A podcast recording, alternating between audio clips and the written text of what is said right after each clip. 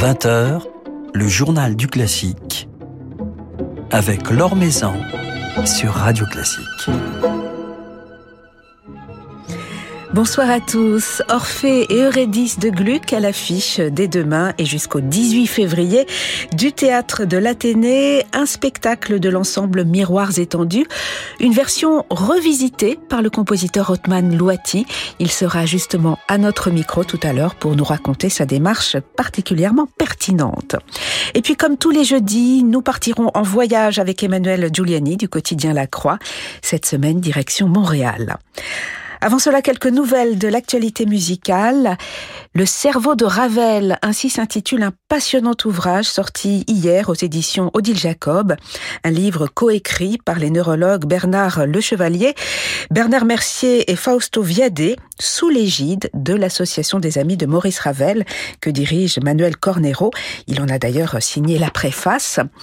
Derrière le compositeur, on découvre ainsi un homme attentionné et apprécié de ses proches, un fils et un frère aimant, un dandy féru d'art décoratif, un acharné du travail, mais aussi un homme affecté par une maladie singulière. Et ce livre apporte enfin un diagnostic précis sur cette maladie qui troublera les dernières années de la vie du compositeur. Alors nous aurons l'occasion de revenir prochainement sur ce livre avec l'un de ses auteurs dans le journal du classique. Un spectacle pour le jeune public ce dimanche au Théâtre des Champs-Élysées. Deux représentations même à 11h et 15h. Un spectacle original d'après le Don Quichotte de Richard Strauss, arrangé par Arthur Lavandier sur des textes de Léa Enino et Elliot Génico et des illustrations de Cécile Pruvot. Une adaptation pleine de fantaisie pour faire découvrir aux enfants une partition particulièrement narrative de Strauss dans laquelle Don Quichotte est incarné par le violoncelle, Sancho Panza par l'alto et Dulciné par le hautbois. Pour l'occasion, Léa Enino, qui tiendra la partie d'alto, a réuni une pléiade de jeunes et talentueux musiciens. Shiushi Okada, Manon Gali, Yann Levionnois, Yann Dubost, Guillaume Bellhomme, Rodolphe Terry et l'ensemble avant Uranos. Un spectacle à savourer donc avec les plus jeunes ce dimanche à 11h et à 15h au Théâtre des Champs-Élysées. Ambiance jazz manouche lundi soir au Café de la Danse à Paris. Le violoncelliste François Salk et ses complices de Lococello rendront hommage à Django Reinhardt dont on commémore le 70e anniversaire de la disparition. Lococello, c'est ce trio qui réunit donc le compositeur-guitariste Samuel Strouk, le violoncelliste François Salk et le contrebassiste Jérémy Arranger. Un trio qui développe une approche chambriste des musiques improvisées et nous invite au voyage du côté de l'Europe centrale.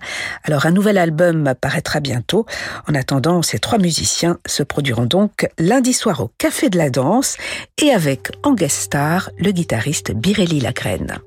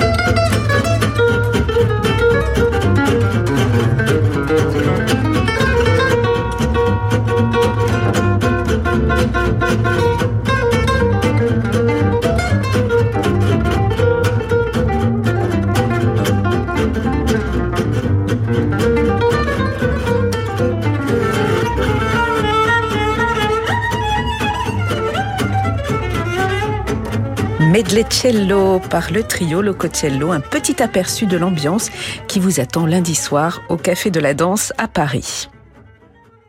L'Or sur Radio Classique. Créé en janvier 2020 à Rouen, juste avant la pandémie, repris l'année dernière à Compiègne et à Tourcoing, l'opéra Orphée Eurydice de Gluck par la compagnie Miroirs étendus sera à l'affiche dès demain jusqu'au 18 février au théâtre de l'Athénée. Un spectacle original, créatif, une version revisitée de l'œuvre de Gluck, revisitée par le metteur en scène Thomas Bouvet et le compositeur Otman Louati, qui est avec nous ce soir. Bonsoir. Bonsoir Laure. Alors vous aviez déjà proposé auparavant une adaptation du Faust de Berlioz avec miroirs étendus. Ici, c'est donc l'opéra de Gluck. Comment est-ce que vous pourriez définir votre démarche? C'est une façon de rendre hommage à un chef-d'œuvre du passé C'est une envie de lui donner un autre éclairage plus contemporain Une envie de toucher un autre public Qu'est-ce qui vous motive? Oui, absolument. Bah, vous m'enlevez le mot de la bouche euh, que j'avais euh, soigneusement préparé. C'est toujours un hommage, une adaptation, un arrangement. C'est une entreprise amoureuse à l'égard d'une œuvre qu'on veut jouer et qu'on adapte pour plusieurs raisons, parce que euh, dans l'arrangement, il y a toujours une distance, donc une mise en perspective, avec d'autres résonances qui sont toujours vues main dans la main avec le metteur en scène et son équipe. Là, en l'occurrence, Thomas Bouvet, qui a une esthétique très particulière, et aussi de l'adapter à un format économique moindre qui permet de jouer dans des plus petits théâtres, sachant que pour nous, il y a toujours une idée de médiation on revisite des chefs-d'œuvre pour aussi donner euh, au plus large public l'envie euh, d'aller euh, découvrir dans, dans la version originale. Ça, c'est très important pour nous. Mais est-ce que ce n'est pas un petit peu intimidant de, de toucher à une partition d'un grand compositeur, euh, d'y apporter euh, son, son, propre langage, euh, de, de l'adapter avec sa propre personnalité? Est-ce que c'est quelque chose qui se fait naturellement ou est-ce qu'on se sent un peu intimidé face à... Ce sont des grands chefs-d'œuvre auxquels vous vous attaquez Oui, bien sûr. Il, faut, il faut le faire toujours très humblement et avec encore une fois cette, cette volonté de, de retrouver l'essence qui nous fait aimer l'œuvre. En fait, c'est un peu la démarche euh, d'un metteur ou d'une metteuse en scène quand il reprend une œuvre du répertoire, quand il reprend Shakespeare, Molière, avec euh, l'idée de lui donner une, résonance particulière. Je pense qu'il y a certains compositeurs même d'opéra que je ne pourrais pas reprendre encore aujourd'hui. Euh, certains langages me semblent trop liés à leur représentation, à leurs moyens, notamment Mozart. Pour moi, ça reste un absolu et je me vois pas pour l'instant euh, adapter un, opéra de Mozart. Euh, en tout cas, avec euh, avec cette démarche là. Et c'est toujours très intimidant. Et dans le cas de Gluck, il y a aussi euh, plusieurs versions qui ont été faites par le compositeur lui-même et ça aide un peu à tracer d'autres chemins parce qu'il y a eu la version euh, viennoise en, en 1762, ensuite il y a eu la version de Parme, il y a eu la version de Paris, puis euh, Berlioz lui-même a adapté vocalement pour Pauline Viardot euh, dans une version en mezzo-soprano. Donc certaines œuvres me semblent plus malléables. voilà, et je, je, crois que Orphée de, de Gluck en fait partie. Et comment justement concrètement, Otman Loati, avez-vous travaillé avec Thomas Bouvet sur cette œuvre de Gluck? Vous avez revu la, la dramaturgie, vous avez retravaillé la musique? Comment ça s'est passé concrètement? Première contrainte pour moi, c'était garder euh, le geste lyrique de Gluck et dans l'intégralité quasiment son harmonie. Donc c'est-à-dire que évidemment le mélomane qui vient voir euh, Orphée Eurydice doit reconnaître l'œuvre. Pour moi, c'est très important. Vous n'avez pas changé une note je euh, pas de la ligne vocale en tout cas? J'ai changé, j'ai changé un intervalle de la ligne vocale pour être très très exact. J'ai rajouté quelques interludes, mais sinon, je dirais qu'il y a 95% de la musique originale qu'on a condensée avec Thomas pour euh, donner une, un aspect un peu plus euh, nerveux à l'intrigue, un peu plus dense ce qui a été aussi très important, c'était de rentrer dans, dans l'esthétique euh, de la nuit que cultive Thomas, qui est une, une esthétique aussi de l'immobilité, du silence, euh, qui euh, me semble convenir parfaitement à la solitude d'Orphée, à son errance avant de retrouver Eurydice. Et donc on a, on a vraiment essayé de, de peindre une nuit dans laquelle Orphée tente d'envoûter les dieux pour retrouver son amour.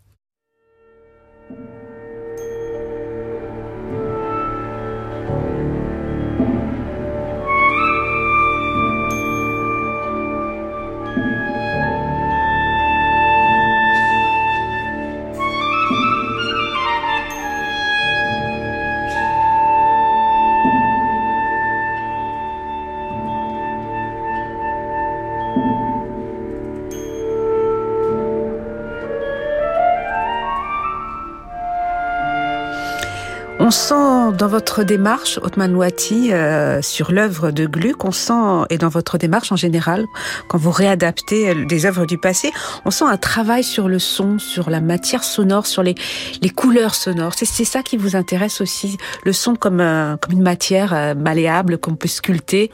Oui, absolument. Euh, dans le sens finalement euh, de, des réorchestrations qui ont eu lieu dès le début du XXe siècle avec euh, Ravel qui est, qui est le, à mon avis le plus grand orchestrateur de, d'entre tous et toutes. Euh, il y, a, il y a cette idée de garder l'essence lyrique, l'harmonie, le, le temps musical et parfois de jouer plastiquement sur euh, sur le son, sur la profondeur, sur des couches, sur des strates, sur certaines résonances. Il y a de l'électronique dans l'acte 2 lorsqu'on arrive dans les limbes et que Orphée doit envoûter les dieux. En fait, c'est toujours la grande question quand on reprend Orphée, en tout cas, ou même pour un compositeur, c'est comment on va peindre les enfers, comment on va peindre les limbes. Alors Gluck avait les moyens de son époque, avec un chœur, avec un grand orchestre, etc. Euh, nous, on est vraiment dans un effectif de musique de chambre qui est dirigé par Fiona Mombé d'ailleurs, qui est une superbe chef d'orchestre, qui est, dont la carrière explose en ce moment.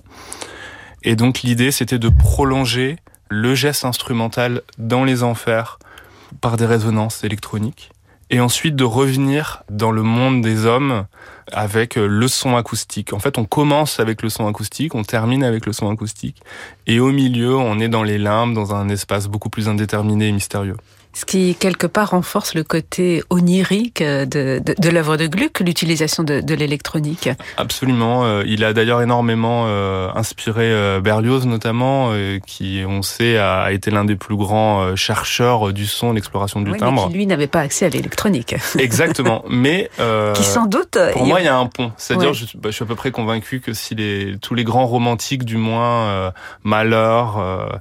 Berlioz, même à partir de Brahms, avaient eu l'occasion de, de, toucher au son électronique. Il l'aurait utilisé comme les percussions, d'ailleurs, ont eu un, un, essor dès le début du XXe siècle. Il y a pour moi vraiment un prolongement. C'est simplement une nouvelle lutherie, en fait.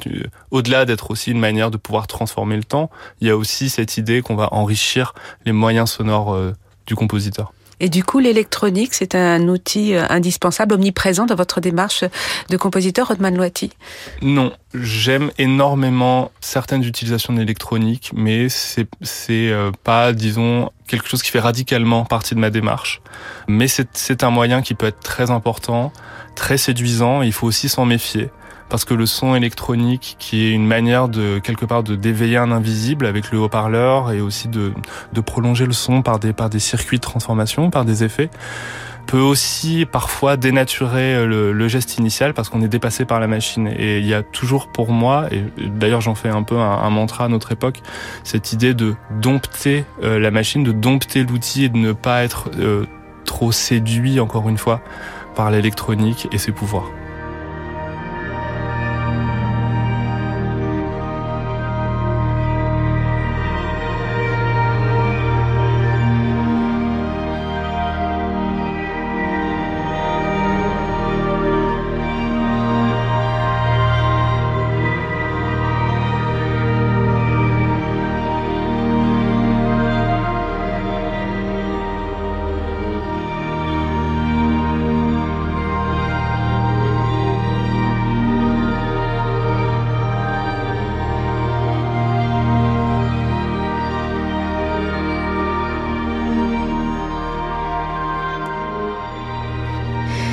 Quelques notes du prélude de L'Or du Rhin de Richard Wagner, revisité par Otman Loati et interprété par l'ensemble Miroirs étendus, un extrait d'un enregistrement paru tout récemment autour de l'œuvre de Wagner que vous avez retravaillé, Otman Loati, ce, prélude, mais aussi les Wesendonck Lieder. Quel travail spécifique avez-vous réalisé sur l'œuvre de Wagner? Est-ce que c'est quelque chose d'assez différent du travail que vous avez fait pour euh, Orphée Eurydice? Alors avec euh, Fiona et Romain, dans les Wesendonck Leader, on avait très envie d'un orchestre à cordes, parce que c'est l'homogénéité même, c'est le cœur de l'orchestre, de l'orchestre acoustique.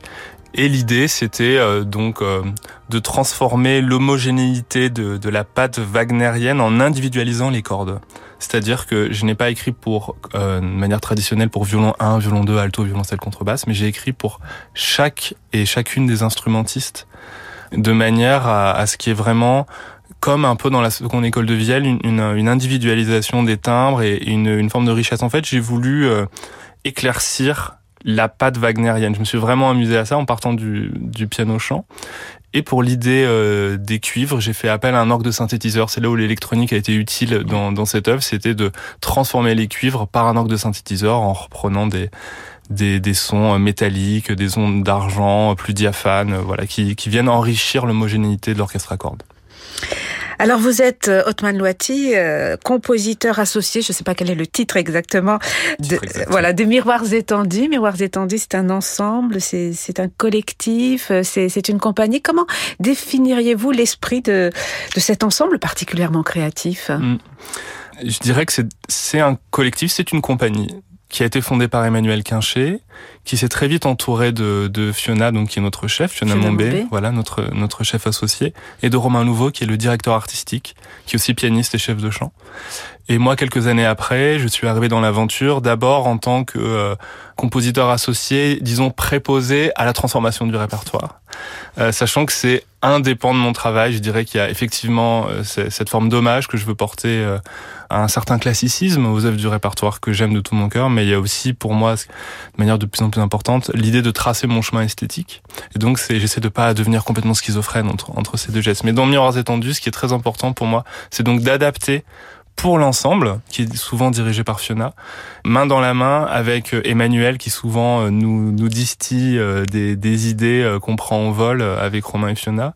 Et on est entouré par une super équipe parce qu'en fait, il faut toujours le rappeler, bien sûr, il y a, il y a un comité artistique, il y a des musiciens et des musiciennes auxquels nous sommes très fidèles, mais il y a aussi toute la production, l'équipe technique, Anaïs, notre régisseuse générale, euh, les chargés de production, Anne, etc., qui, qui, sont, qui font vraiment partie de l'aventure. La, on essaye de, de vivre ça comme vraiment une, une épopée collective. Et vous avez d'autres projets ensuite avec Miroirs étendus?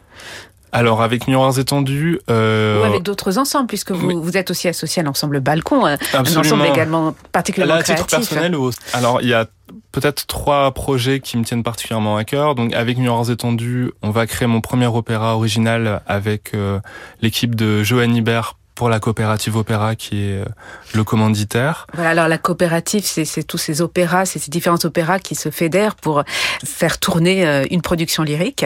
Exactement, ce qui, est un geste qui me semble très important par les temps qui courent, c'est-à-dire de, faire vivre une production opératique comme certaines productions théâtrales et les diffuser dans un territoire large qui soit aussi euh, décentralisé.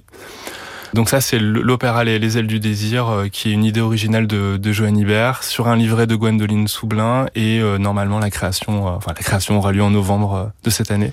Inspiré par le célèbre film de ah, Wim Wenders. Hein. Bien sûr, comment ne pas parler de Wim Wenders, mais là, on, on, en, aurait pour des heures. Bah, vous viendrez nous en parler des, à la fin de l'année pour la création. Mais, mais ça, c'est la, la grande question de ce projet. Comment l'opéra peut répondre à la puissance du cinéma. Voilà, parce que évidemment, il faut oser hein, euh, ah, s'attaquer au film de Wim comme il faut oser s'attaquer à la musique de Gluck. De l'audace, encore de l'audace. Mais mais ça, ça a été, euh, enfin c'est des rêves et c'est aussi des cauchemars parce que ce, ce film est d'une telle euh, d'une telle perfection, d'un tel onirisme, euh, d'un tel symbolisme. Il raconte tellement Berlin. Il est, c'est un mélange entre un mythe d'un ange qui tombe amoureux d'une trapéziste, mais c'est aussi Berlin. C'est aussi, c'est d'ailleurs l'idée originale de, de Wenders, de, de peindre la ville de Berlin, mais c'est aussi un témoignage de, de l'après-guerre, avant que le mur s'effondre. Donc euh, voilà, on n'a pas accès à, la puissance du réel. Nous, on doit s'en tenir à, je crois, au mythe. on, on, verra bien comment Johanny va, va prendre la chose. Mais moi, en tout cas, j'ai essayé vraiment de d'aller vers le mythe, d'aller vers le merveilleux avec la musique. Et vous l'avez terminé l'opéra. Et je l'ai terminé. Oui. et alors les autres projets et les, et les, deux autres projets là qui me, qui me tiennent particulièrement à cœur, avec Romain Nouveau, on a euh, revisité également les Vêpres de Monteverdi, qui est alors pour encore moi l'un des chefs-d'œuvre absolus. Voilà. compositeur et aussi important euh, pour moi dans, dans mon chemin personnel, c'est une, une création pour le festival Présence d'un quatuor à cordes avec le quatuor Tana. Voilà, donc là une œuvre originale qui une œuvre pas originale, un travail exactement. Sur... exactement. Voilà, donc on pourra découvrir euh, votre travail sur cette partition d'Orphée Eurydice de Gluck, votre adaptation Otman Loati, dès demain au Théâtre de l'Athénée à Paris et jusqu'au 18 février. Merci beaucoup d'être passé nous voir. On va se quitter avec euh, une autre page de, Wagner que vous avez arrangé, l'un des Wesendonck-Leaders, chanté par la merveilleuse Marie-Laure Garnier. Absolument. Et avec toujours l'ensemble, les, les miroirs étendus que l'on pourra entendre au Théâtre de l'Athénée dès demain. Merci beaucoup. Merci Laure.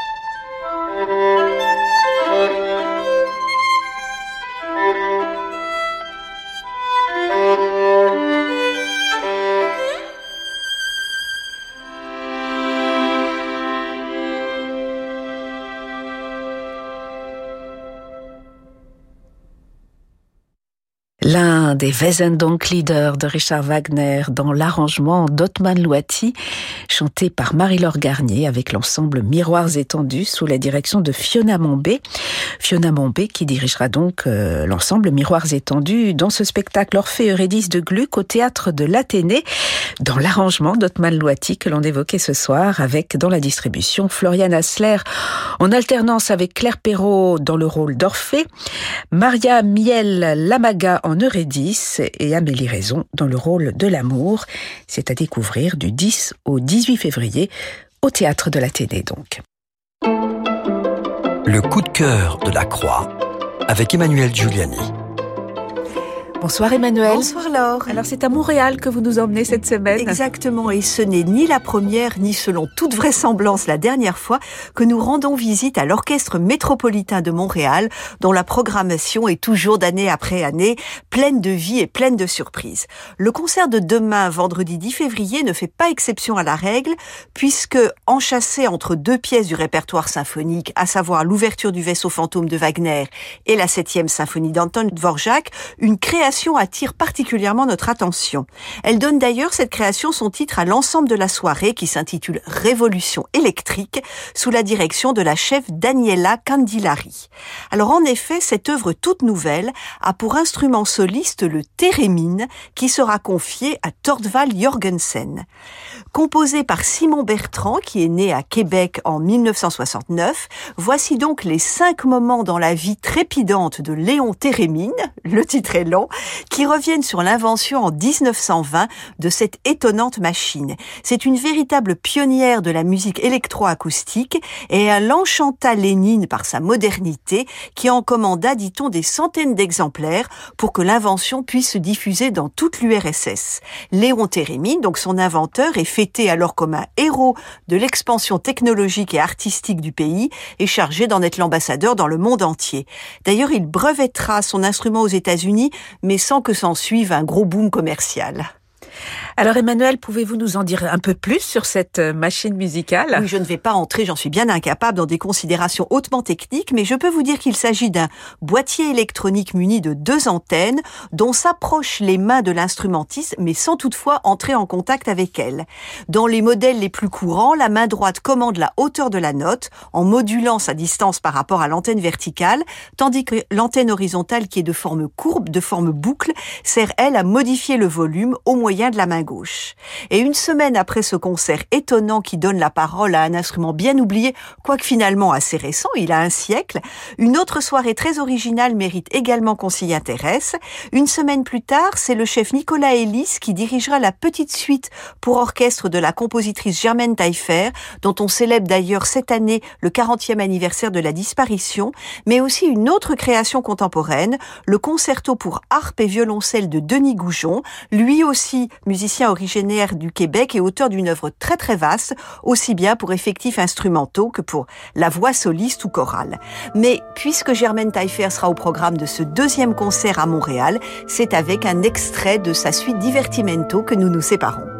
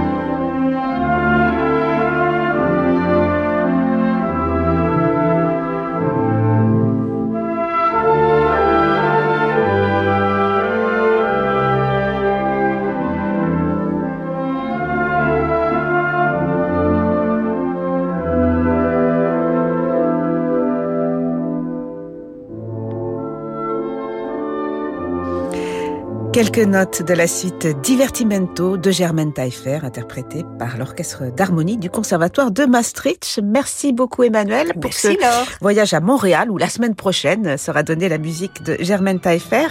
Merci à Diane Chambriard pour la réalisation de ce journal du classique. Demain, nous serons en compagnie du violoncelliste Christian-Pierre Lamarca. Très belle soirée à tous, soirée qui se prolonge en musique avec Francis Drezel.